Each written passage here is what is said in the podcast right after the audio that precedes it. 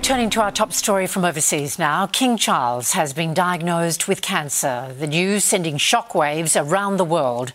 Here's how the UK newspapers are reporting His Majesty's health update. The Sun's front page has a picture of the King with the headline King, I have cancer.